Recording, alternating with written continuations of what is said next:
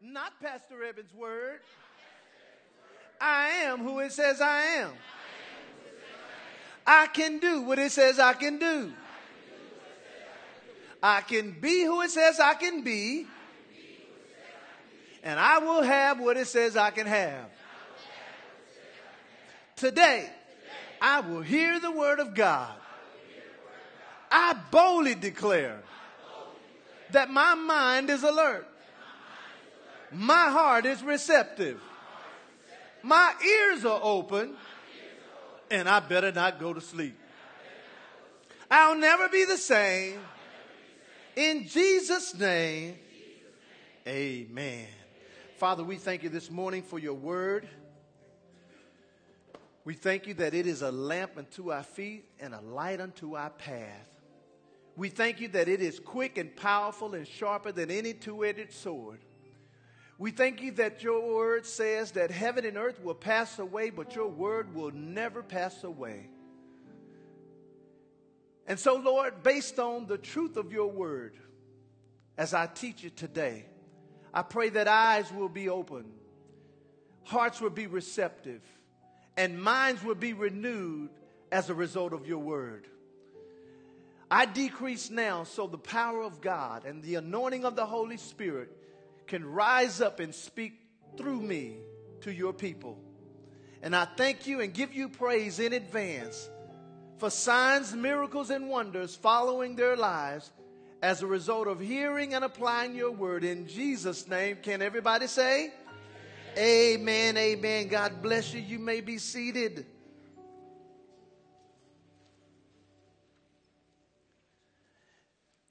I want to start my message out with a testimony that I received on last week. It says this Pastor, I was listening to your sermon last week, which would have been the week before, when you spoke about being all in and tithing. You then went to the Our Father prayer and you read it, and it was like my eyes were open and I finally understood. Forgive us our debt as we forgive our debtors. I knew that God was using me, using you to talk to me. I decided to forgive my ex husband his debt that he owed me. How many know this is big debt right there? That's big debt. Yeah, that's, that's emotional debt, that's money, that's everything. Child support. and, they, and she goes on to say, I paid my tithes, and I added this part because I got clarity for the first time at Word of Truth Family Church and trusted God to take care of me. I told my husband what God had put on my heart to do. Thursday, I received a call from my lawyer. Now remember, she heard the word on Sunday. Thursday rolled around and said, I received a call from my lawyer. He left a message for me to call him back on Friday.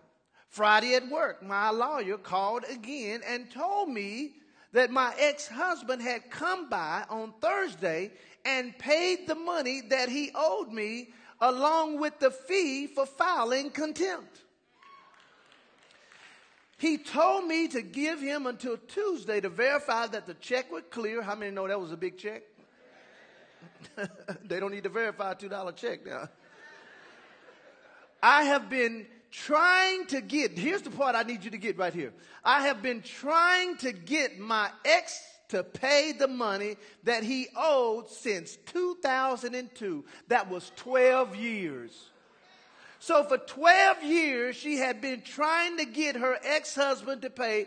And in less than a week after being faithful in my paying my tithes and trusting God, God released the money.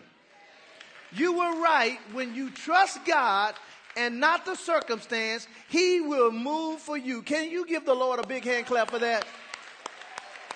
Because honestly, what you can't do, God can get others to do. Amen. And I want to commend our church as we uh, not only hear this message on tithing, but apply this message because since I've started the message, I've seen a 20% increase in our weekly income. Look at your neighbor and say, We're getting it. And so we started a new series entitled I'm All In. Look at your neighbor again and say, I'm all in. And the phrase I'm all in is a poker term, which means to place all of your chips that you have on the table into the pot. And the only reason someone would risk putting all of their chips or all of their money in the pot is because of the confidence in the hand that they have. Well, we can be all in financially with God because His word will never pass away. Think about it. If we can trust God with our salvation, we should be able to trust Him with our finances. And so today's lesson, if you're taking notes, is entitled Top Priority. Everybody say top priority. And the purpose of the lesson is to see why tithing is a priority to God and why it should be for us. And my goal is to also show you what the benefits are when God is the top priority in our financial life.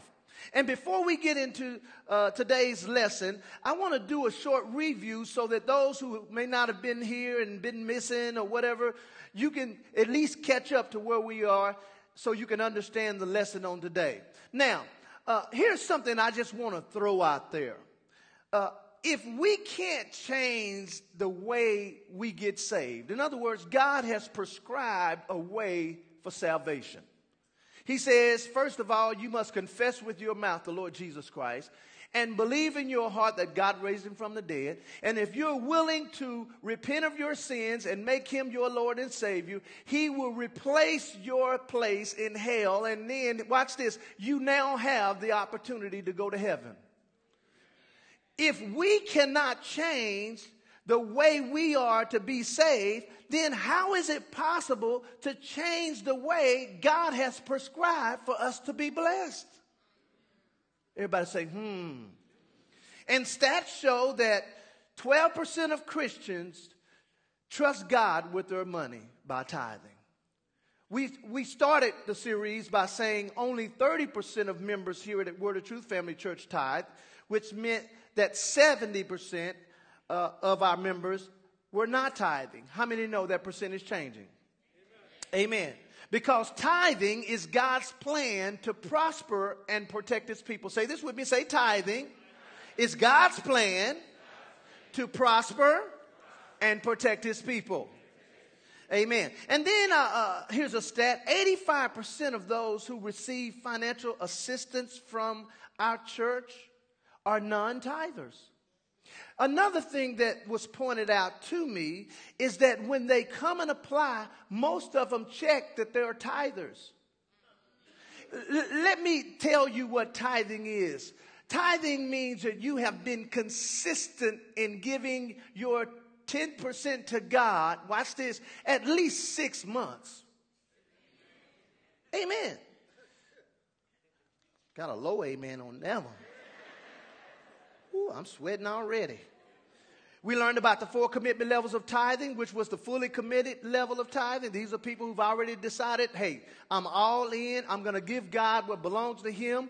I'm fully committed and trust God with my finances. And then we had level two tithers. Those are people who are committed to tithing. And these are people who are committed to tithing until something financially happens in their life. And so then that throws them off. And then we have level three tithers. These are people who are somewhat committed to tithing. These are believers who already are straddling the fence. They're 50 50 Christians. These are people who know what to do but don't do it. Watch this.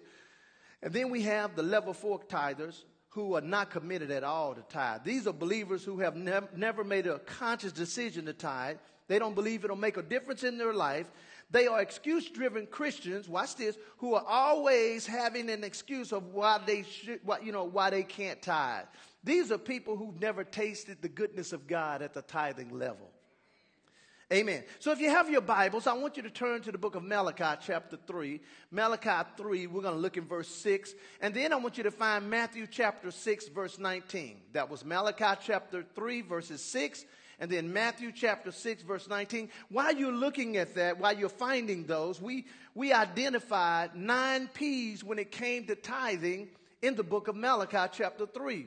The first P was persons, The second one was property. The third one was a penalty. The fourth one was percent. The fifth one was a place. The sixth one was purpose. The seventh was promise. The eighth was prosperity. And then the last P that we identify when you tithe is protection. Now, find Malachi 3. We're going to start in verse 6. Are you there? Say, I'm there. Now, I'm going to read out of the New King James Version Bible. It says, For I am the Lord, and I do not change. Therefore, you are not consumed, O sons of Jacob. Yet from the days of your fathers, you have gone away from my ordinances. Now, the word ordinances can come from the word ordinary. He's saying, You have gone away from doing what's ordinary. How many of you know tithing is ordinary? So, a non tither that's not ordinary. That's not ordinary. And it says, Return to me, and I will return to you, says the Lord of hosts. But you said, In what way shall we return? He says, Will a man rob God? Yet you'd have robbed me. But you say, In what way have we robbed you? He says, In tithes and in offerings. He says, You're cursed with the curse, for you have robbed me, even this whole nation. He says, Bring, what's the next word? Oh, now I'm not going to stay on this, but I just want you to circle that word all because that, that answers the question between should I tithe on my net income or on my gross income? Can somebody just like tweet me an amen? Because I heard none. There's a cricket right here in the front row. I promise you I heard him. Amen. All, let me ask you a question. Is your, okay, is your net income all of what you made? Is your gross income all of what you make? Amen. So when he says bring all the tithe, do you think he's talking about net or gross? If you think he's talking about net, raise your hand.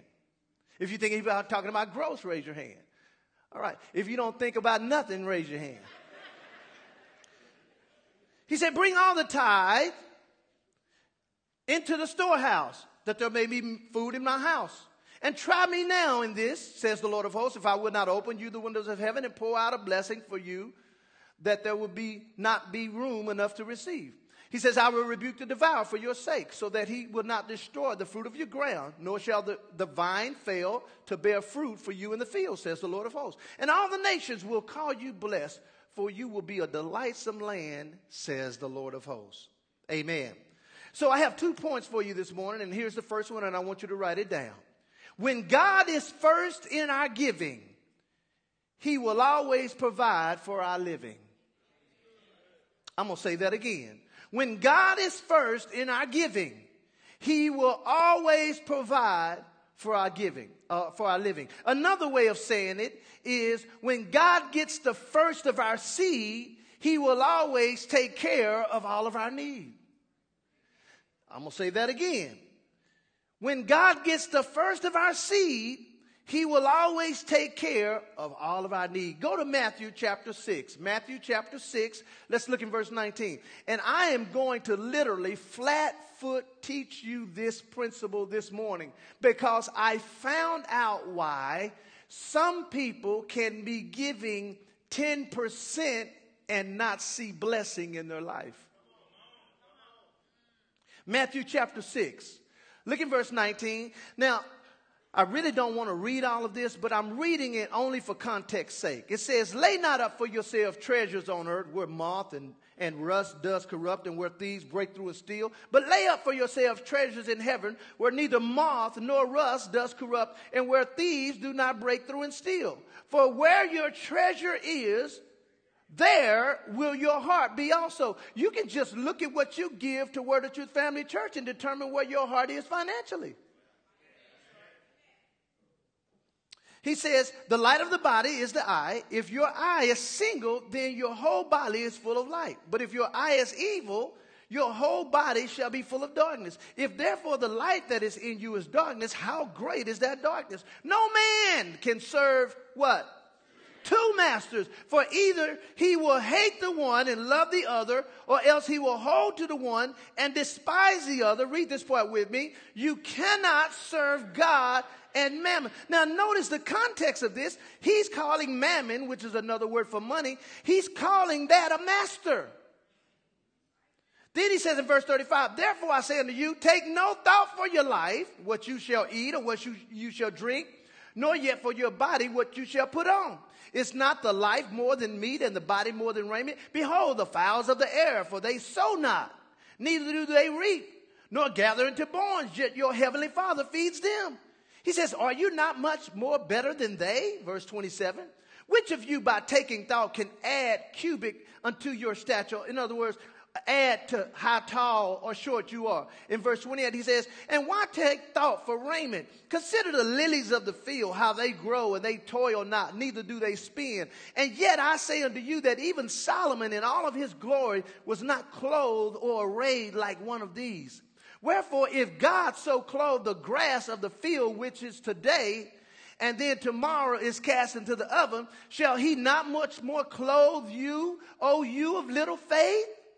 Therefore, now he's about to give us a solution. He says, Therefore, take no thought saying what we shall eat or what we shall drink or how shall we be clothed. For all the, after all these things do the Gentile, the worldly people seek after. For your heavenly Father know that you have need of all these things. But here is the solution to the problem. When you see the word but, the word but means in contrast to what was said. So he says, but if you will just seek what? Come on, class. Come on, class. Seek first the kingdom of God and his righteousness. What's going to happen? All of these what? Things shall be what?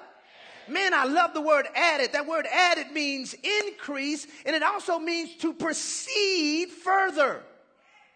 When the kingdom of God is first in my life, my life will be able to proceed further. Then he goes on to say, Take therefore no thought for tomorrow, for tomorrow will take thought of things of itself. When God is first in our giving, he will always provide for our living. Go to Genesis 22 quickly. Go to Genesis 22. I'm going to show you this principle again because I'm going to, I'm going to show you at the end, and I'm going to need 10 men to illustrate this uh, at the end. I'm going to show you at the end while there are some of you who may be giving 10% of your income, but you don't see the blessings of God in your life. Genesis 22 and look in verse 1. It says, And it came to pass after these things that God did test. That's the word. It says tempt, but it really translates to be test. And if you notice in Malachi 3, the word test is used. He said, Test me in this. In this what? In the tithe. So this is a principle. Amen.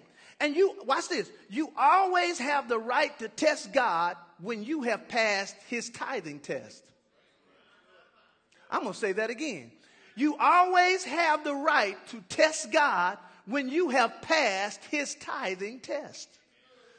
He said, Abraham said unto him, Abraham, uh, he said unto Abraham, Abraham, and he said, Behold, I'm here. He said, Take now your son, watch this now, your only son whom you love. Now, when I first read that, I had a problem because this was not Abraham's only son. He had a first son named Ishmael, but that son was not birthed through his wife. It was birthed through his handmaiden. And it, so God did not consider the first boy the boy of promise. Because Abraham had birthed, watch this, that son from the flesh.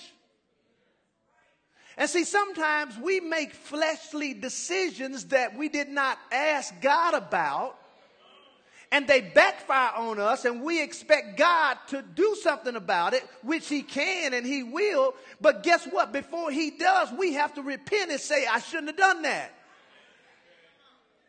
Amen. He said, Take now your son, your only son, Isaac, whom you love.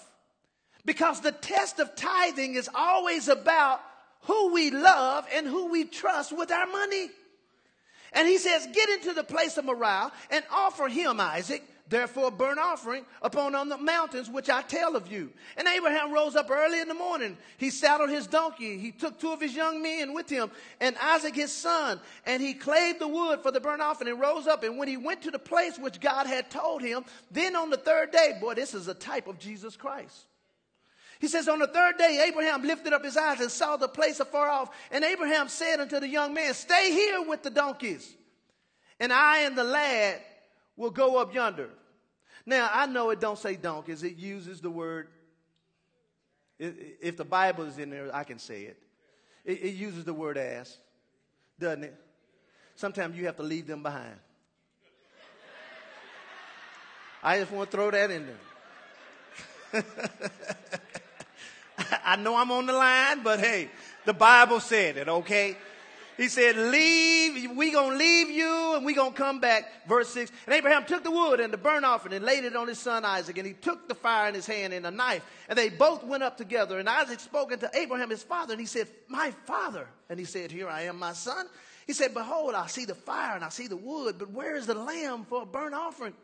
And Abraham said, My son, God will provide. Here's a take home statement that I want you to write down God will provide when I tithe. God will provide when I tithe. God will provide himself a lamb for a burnt offering. So they both went up together and they came to the place which God had told him of. And Abraham built an altar there and laid the wood in order. And then he bound up his son Isaac and laid him upon the altar of the wood. And Abraham stretched forth his hand and took a knife to slay his son. And the angel of the Lord called him out of heaven and said, Abraham, Abraham. And he said, Here am I. And he said, Lay not your hand upon the lad, neither do him any harm. Watch this. For I know that you fear God, seeing that you have not withheld thy son, watch this, thine only son from me. And that's why I have a problem with people who say God would never ask me to give me to give him my last. Why wouldn't he? He asked Abraham. And Abraham lifted up his eyes and he looked up, and behold, a ram was caught in the thicket by the horns. And Abraham went and took the ram and offered him up for a burnt offering instead of his son. And Abraham called the name of that place what? Jehovah Jireh. Now watch this. If I first, remember now, God wants to, he wants to what? First. He wants to first. That's, that, my point is when God is first in our giving, he will always provide for our living. Well, if our first, when we give it to God, causes a shortage for the second or the third, we can claim God as Jehovah Jireh who will provide and make up the difference. Did you get that? Amen. So then he goes on to say in verse 15, and the angel of the Lord called unto Abraham out of heaven the second time and said, By myself have I sworn, says the Lord, for because you have done this thing, and have not withheld thy son, thine only son. Watch what happens in verse 17. He says, Because you were willing to give me your first. Now, let me tell you why God would not let Abraham sacrifice Isaac. Because God never asked us to do something that he has never done himself. And because he had not sacrificed his only son, Abraham would have been the first person to do that. And God said, No, I'm not going to let him be first. I got to be first. I just wanted to see if he was willing.